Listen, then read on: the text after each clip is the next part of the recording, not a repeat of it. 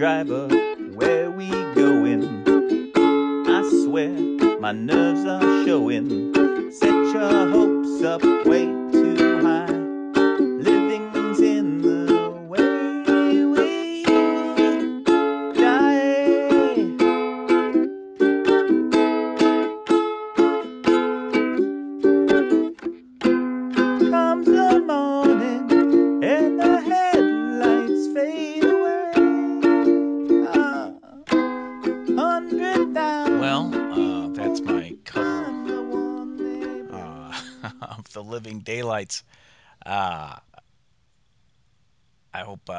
you I hope you're uh, at, le- at least give it a chuckle. Um, I think it's fun. It's a fun song to play, but it's a hard one to master. Uh, as you'll see as you listen to more of this podcast. Uh, the Living Daylights finally finally got around to this one. Jeez, this was supposed to have been out like two months ago. This one, but uh, you know, life, the life bomb happens, and uh, important things come up, and here I am recording this one now. Um, I'm gonna get right into it. Gonna make it fun. The Living Daylights.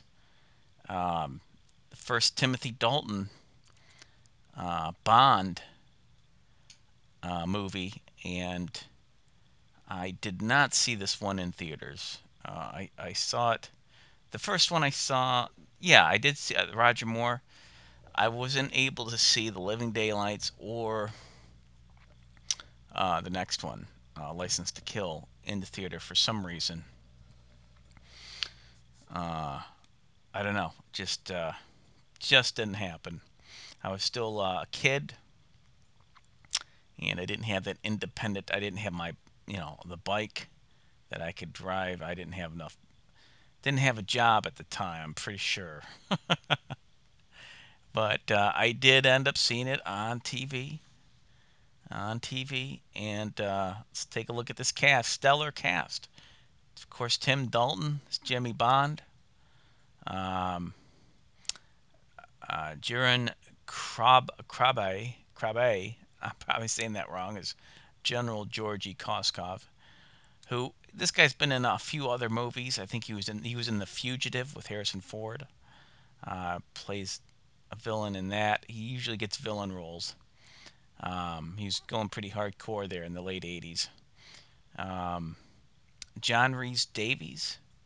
John Rhys, Rhys Davies, man, that's you know he was in this pretty cool. Um, Andreas Wizan- Wizanowski, uh, who's kind of like the heavy in this movie, uh, like the the muscle. Um, and then you know you got uh, Desmond uh, uh, Llewellyn, which I'm probably saying that wrong, uh, as Q. Still holding on as Q, still still hanging, slugging it out as Q. Um, Caroline Bliss as Miss Moneypenny, which is a different, very different Moneypenny than we got even later with the Pierce Brosnan ones, I believe. Um,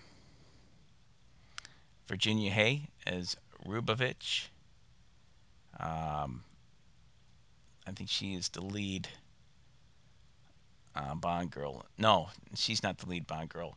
Uh, Maryam d'Abo is uh, plays Kara Mil-. Milavoy. Kara Milavoy. And Joe Don Baker is Brad Whitaker. And Joe Don Baker in tons of movies in uh, 60s, I'm sure 70s and 80s, um, even into the 90s. And He was in, uh, I think he's in one of the Pierce Brosnan's uh, Brosnan movies, uh, Bond movies. Um, still got Robert Brown as M in here, but all right, that's enough of that. That's enough. Um, let's get to the trivia. Um, on IMDb, you can always follow me there. Follow along. I'll, I'll tell you the storyline. Um, James Bond, James Bond 007's mission is to firstly organize the defection of a top Soviet general. Uh, when the general is recaptured, Bond heads off to find find why an ally, uh, an ally, an ally of General Koskov was sent to murder him. Bond's mission continues to take him through to Afghanistan, where he must confront an arms dealer known as Brad Whitaker. Everything eventually reveals, reveals itself to Bond. And uh, that about sums it up. Um, did you know Timothy Dalton was originally considered for the role of James Bond in the late in the late 1960s after Sir Roger Sir Roger Connery Sir Roger Connery as Sir after Sir Sean Connery left the role. Uh, following You Only Live Twice. Um, wow. Dalton was screen tested by Albert R. Broccoli for On Her Secret On Her Majesty's Secret Service in 69, but he turned down the part as he thought he was too young. Yeah, definitely he would have been. He was also considered for Diamonds Are Forever, but turned it out again, still feeling he was too young. Hadn't that wasn't that isn't that crazy? It's like, nah, I'm too young for it, guys. I can't be. I'm not right for it. How many actors would turn down a role Bond uh, these days? Um, not many. Not many actors. Always looking for work, big, big time ticket work like this. Um, he was considered again for the role in For Your Eyes Only in 81, when for a while it was unclear whether Sir Roger Moore would return. However, Dalton declined at the time, as there was no script or even first draft. Dalton was offered the role again in 83 for Octopussy, and yet again in 85 for A View to a Kill, but he had to decline the role both times due to previous commitments. Wow. Wow. And I'm thinking, you know, 80s, he was his probably career was kind of just starting out. And you got to think this is a big ticket character. Um, it's so strange. You know, it just tells you something about, you know, Timothy Dalton. I mean, he's honoring his commitments. You got to give him respect for that. But, hmm, that's it's it's very different very different than you probably have an actor today um, vying for whatever uh, part that you give them. Um,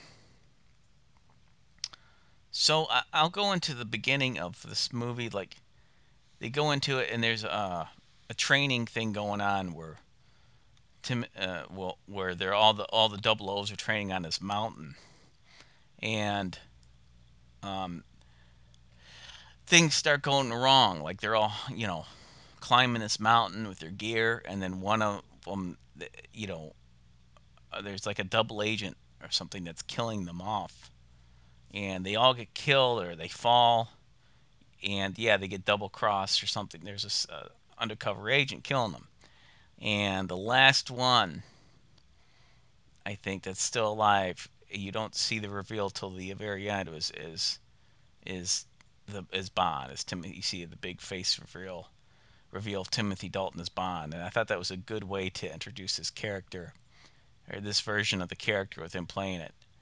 Um, good lead up to it, and then he jumps onto the the car, the truck. I think it's like a kind of a five ton kind of car, and he um, army vehicle, and he, he's like uh, hanging onto the top. And I think he did this stunt himself which really going down a mountain uh, road, uh, spiraling mountain road and all that. And it's uh, it's pretty well done. It's kind of it's I wouldn't say it's like an amazing stunt, but it's it's it's fine. It's fine. It does the job. And you know he's it seems like pretty much he seems to be really doing it with probably some uh, blue screen work going on here and there. Um, let's see here. So they have a. I'll read this. This this looks kind of neat. The featured review. It says user under the user reviews. User reviews. A great Bond film. Perhaps one of the most overlooked films in the James Bond series. This one brought things back down to earth for the series. Though Roger Moore made a good James Bond, he had by now outgrown the series. Timothy Dalton is perhaps the most underrated actor to play James Bond due to his rather brief stint as the character. He is terrific in both his films and gives 007 a brooding hat. Uh, a brooding hat. gives 007 a, bro- a brooding hat. Here's a brooding hat. Yeah, it's pretty sad. You shouldn't wear it. that Bond has not had in any of his previous films. the the movie is also good because the romance between Dalton and Maryam d'Abo is there, and it is and is wonderful to see. Though Kara Milo, Milovoy, Milovoy, Milovoy is not a tough Bond girl, she is the most sensitive and most romantic uh, with Bond himself. The, the side love story is great to watch. The villains are not that good. I will. I will I'll agree with with this uh, review. I'd say uh, they're not. It's not because it's two villains as opposed to just one villain. And while the actors are are, are good, I don't. They're not strong uh, villains. They're not written as a, a big threat. They're kind of. They seem pretty incompetent in ways um, that are more obvious than the other villains have been. Uh, now, okay, let me go back into the review. For they are not given enough screen time, but the plot is great to try and figure out. Although it's not as half as confusing as Mission Impossible, it still took me a while to catch on at some points. On a side note, John Rhys Davies uh, once again proves what a great character actor he is as General uh, Pushkin the Bond movie stands out for it is basically the last to incorporate the USSR, the KGB, and any other Cold War element plots. Cheers to the Living Daylights, an unsung hero of the James Bond series. That's pretty cool. Very cool. Um, title sequence by a-ha. And this title sequence, song, this opening song, uh, forgive me as I plug in my computer here for battery power. Um, is definitely an underrated song. I, I never kind of it never caught on with me till more recently, um, upon rewatchings, uh, more recent rewatchings because I like a-ha, but this Bond song is very much a departure because it's very it's very 80s. It's very hip of that time, and it's not like like an operatic kind of Bond song. It's not like the the female long, uh, huge singing parts, and it's just not as as dramatic and drawn out. It's more, again, more poppy. Um, and uses all the all the current musical uh, cliches and devices of that time. Um, but a-ha is great for what they are, and the more you listen to that song, the more you like it, and the more it it, it works into the theme of the movie a little bit too. They, it's incorporated in the movie, and I like that. It, again, it takes repeated viewings, I think, to really appreciate that. Um, I think John Barry was still on board doing the, the score for this one. Um, I'll have to get back on to you on that. But uh, director John Glenn, old reliable John Glenn, still directing the Bonds, Bond movies here. Um, still uh, based on one of the books, I believe, because it says Ian Fleming, but I, I'm not sure about that. Don't quote me on that. Um, goofs. Upon leaving the plane, they see a sign saying that it's 325 uh, kilometers to Is, Is, Islamabad. Isl- oh gosh, Islamabad. Islamabad, and 200 kil- uh, kilometers to Karachi. In fact, Islamabad and Karachi are almost 2,000 kilometer, kilometers apart. Uh, all right, so yeah, this is soundtracks, Living Daylights, music by John Barry, uh, and uh, yeah, so that's I was right about that. So let's go to the more meatier stuff. Um, there's a big part of the movie where um, the Bond girl, the main Bond girl here, Bond girl here, Kara Milovoy, Milovoy, she uh, she's playing in a, an orchestra, and her her instrument there, the uh, what is that called? Oh, you know, the big violin. what do you what do you call that, man? Boy, whew. Uh, let's see here.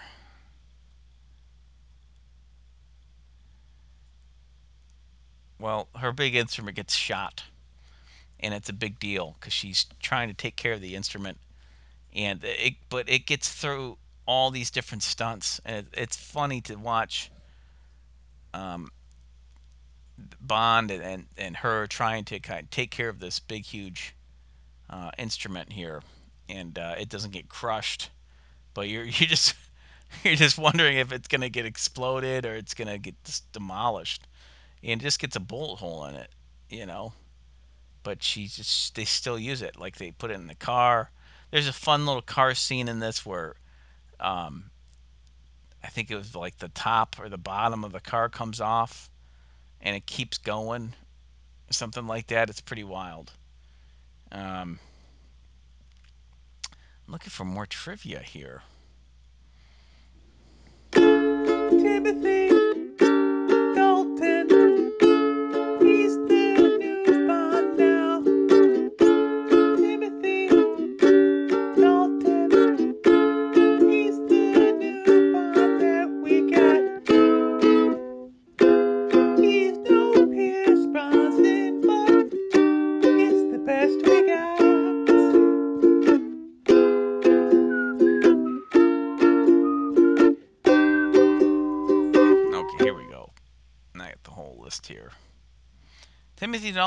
was originally was originally unavailable to play Bond, and Pierce Brosnan was chosen to play 007 and 86, but was given the script to this movie, and was given the script to this movie. Although he was contracted, but to Remington Steele in, in 82 for seven seasons, NBC decided to cancel the show at the end of the fourth season, which meant that Brosnan was free to play James Bond in this movie the following year. However, shortly after the end of the fourth season, NBC had second thoughts about canceling Rem- Remington Steele and sub- subsequently approached the Bond produ- producers directly in an attempt to strike a deal uh, that would allow Brosnan to play James Bond and Remington Steele the following year. NBC also offered to completely reschedule the shooting of Remington Steele to ensure that there were no scheduling conflicts, but eventually Albert uh, Broccoli famously told NBC that James Bond will not be Remington Steele, and Remington Steele will not be James Bond. According to Brosnan, would only play Bond uh, if the show remained canceled. NBC had a 60-day deadline to revoke the decision on, uh, to cancel the series, and at 6:30 on the 16th day, 16th day of the deadline, Brosnan learned that NBC decided to make a fifth season. So all the way up to almost the end there. Let's see. Uh, the Bond producers subsequently, uh, subsequently, pro- provided. Uh, pff, sorry, my I'm my talking is just all over the map here. Subsequently, prevented Brosnan from becoming the next James Bond. Subsequently, I guess I could subsequently again. Uh, the role went to Timothy Dalton, who was now finally available after years of turning down the role. NBC went on to make only six episodes of the fifth season of Remington Steele 82 before finally canceling the show for good. Wow, only six episodes of the fifth uh, fifth season. Man, it just tells you it's like you know when you're working with all these different companies um, and all these different commitments, they cross over so much, and uh, you know it's contracts. You're contracted to work for this many years, and then this opportunity comes up. Do you take the opportunity or not take the opportunity? A lot of tough decisions uh, that were made, had to be made or or not made. Um, so it's not easy to make big decisions like that. Um, this was oh, this is here. This was the last Bond film to be scored by John Barry. That's too bad. It's too bad because he was excellent. It's very sad here. Um, there's not much of the trivia kid, so I'm going to have to be filling this in myself. Um, I said most of the good stuff. Um, so let's go into the casting of Frederick Warder and Glyn Baker as 004 and 002 was intentional due to their resemblance to George Lazenby and Sir Roger Moore, respectively. Yeah, I even said that when I was watching that. Um, I go, that guy looks like George Lazenby, like one of the guys that, when I was talking about the climbing scene, and uh, I think they did that on purpose. For the, uh, okay, go back into it. For the movie's movie's opening scene, the writers wanted to toy with the audience's expectations of what of which of the double agents was Bond. Yeah, that's a that's a fun scene. Uh, a stuntman was originally going to play the role of the SAS man whose rope is cut by the impostor, played by Carl Rigg. Um, the Russian assassin in Gibraltar at the beginning. But after watching Rushes, director John Glenn decided that they needed a real actor, actor for the part and was given to another actor. Uh, at the time, the actor was out of work and staying home, taking care of his baby, while his wife was away on business.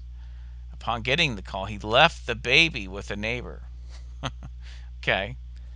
Left with his wife, left his wife a note telling her he'd gone to be in a James Bond movie and caught the next plane to Gibraltar to start filming. That's interesting. You know, hey, yeah, it's a lot more than uh, Timothy Dalton. like Timothy's like, whatever. I'm not playing this guy. this guy's ready to leave his little kid just to play stuntman, play stunt in this movie. You know. Um,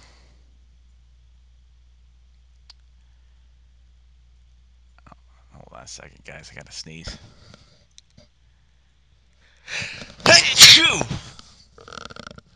oh. Ah. Okay. Whew. That cleared me out. So,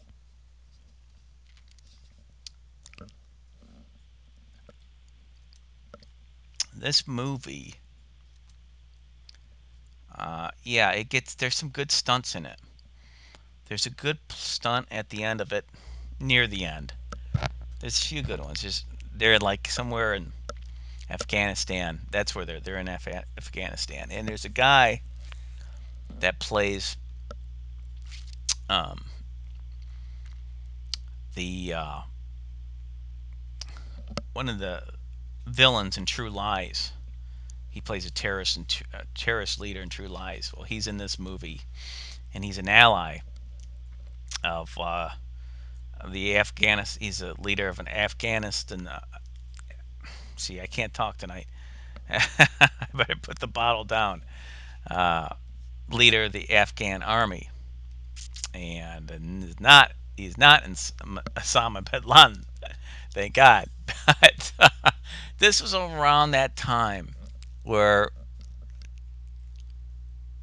there was a lot of um, Afghanistan influence because of the news, I think, and uh, and the uh, political events going on at the time. I mean, this was around Rambo three would come out probably after this, and it had a lot to do with Afghanistan and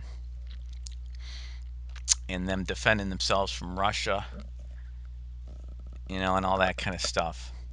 So I thought that was amusing. That's kind of a movie of its time. But there's a good scene where the plane, they're up in a plane, a cargo plane, a C 130 kind of plane, and all the stuff is coming out like these nets of uh, first aid bags, but they're really stuff full of uh, drugs. Because this is pretty much that's the main thing, is that they're moving out all this. I don't know if it's coke or opium. I think it's opium or something in these first aid bags, and they're falling out of these nets. But and Bond is uh, trying to get aboard the plane by uh, uh, crawling up these nets that are attached to the plane still with holding the first aid bags. And there's an awesome fight between the big, heavy, blonde, big guy and, and Bond on these nets. And is really well done, like it's really happening for the wide shots. But the close ups, obviously, know, uh, a blue screen, but very well done. Um, if you have a scene like that, which they try to do in the Uncharted movie, it's all CG for the most part, and they're not really going up there and doing that and having that, that kind of a scene. Uh, so it was really um, it was awesome. It was awesome. Um, but yeah, there's that that funny car scene where um, um, the car kind of goes off the it kind of goes it splits like it goes forward and backwards and it like it's going on its it's they're driving on its like it gets cut in half by I'm trying some kind of laser or something like that and then it keeps going and it's going on its hubcaps or something. It's pretty wild. I gotta rewatch that scene. Um, so yeah, the villains aren't that really good. Uh, trying to think what stands out. Um, there's a cool rooftop scene where Bonds is kind of evading um, this gunman, and he's like jumping from rooftop to rooftop, and they're in uh, uh, Dan, what was it Zanzibar, wherever the hell that is. Zanzibar, and he's in a suit, white suit. And again, that's where the score kicks in, the John Barry score, uh, influenced by a-ha. And uh, yeah, that was good. That was good. Um, few, there's a few, there's a repeated song in it in the beginning that they're listening. The, one of the uh, villains is listening to on the Walkman that kind of gets overplayed. Um, and it goes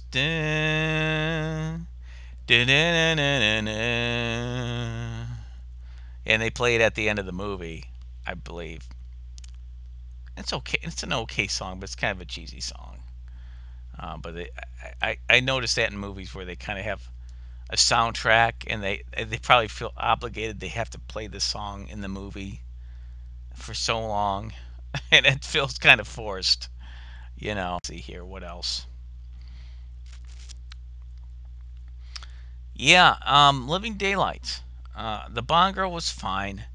You know, she does a good job. There's a whole, I think the scene at the end where they're in the desert and they're trying to escape and uh, get control of this plane and uh, it was good. It was it has a good ending. It's just but the villains. I mean, what's his name? Uh, the military villain. You know, there's a shootout, and he's kind of the guy's kind of a hobbyist. He collects like old historic armor and guns and weapons and stuff. That's cool, but it didn't really have much. It didn't play into the overall movie enough. It's just a scene where he has to like shoot at and try to kill Bond in there. And the uh, the guy, the uh, the Russian,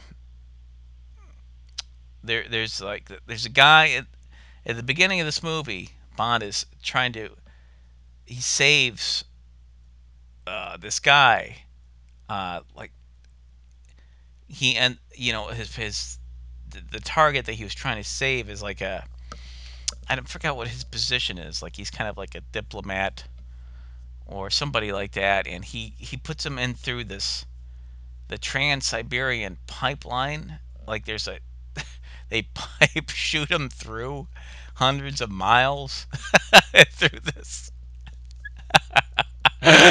through this thing pipe going across the border and I don't know if this would work in real life, but it's he's getting shot through a rocket and he makes it out to the other side of the border, and uh, it all goes well. And he's like, "Oh, thanks, Bond," and they're kind of like buddies. But this is the guy that turns on him and becomes a villain in the movie, and so he does. But when he becomes a villain towards the end, he's kind of inept. He's not really big of a threat. Um, he's just a turncoat, you know, and um, it's just again, uh, he he he double this guy uh, kind of double crosses uh, John Rhys-Davies, and so it gets kind of like a, there's like three. There's a temporary villain, so there's three kind of villains in it. Then one becomes one helps Bond out and so they all kind of screw each other over, all the villains there. So it's kind of messy. Um, I think this one wasn't as defined as far as the villains go, but I'd say the plot isn't as convoluted as some of the other plots have been. Um, uh, it's kind of straightforward.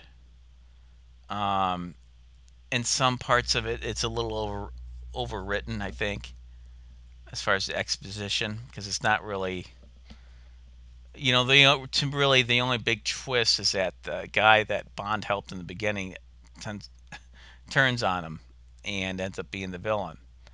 Uh, but there's some good action scenes. Uh, and I like the soundtrack. I like the music, even though it, a lot of people might not like a-ha. for the title sequence. It's definitely something that you would have. It's an acquired taste a little bit, but uh, yeah, Tim Dalton. Uh, I think he gets more appreciated every year for his small stint. I always feel that he needed a third movie, you know, a third Bond movie to complete his mini trilogy there. And uh, I've seen uh, License to Kill a lot more than The Living Daylights. Um, although Living Daylights, I think it's a little bit more. I think people like Living Daylights a little bit more than License to Kill. I, I like the Bond girls and License to Kill a bit more uh, than in this one.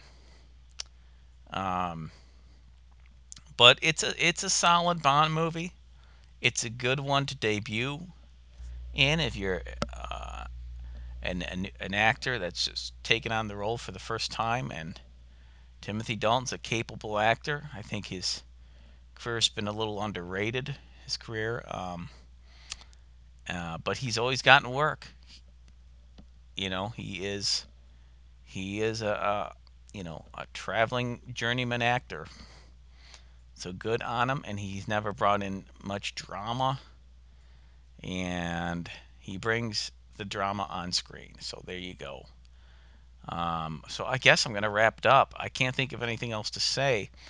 Um, I, I kind of said all the parts that I like that stand out. Um, but I, I was looking forward to doing this review for a while. And sorry, I took my time, dragged my feet on it, but you know, these things happen a little bit. Um,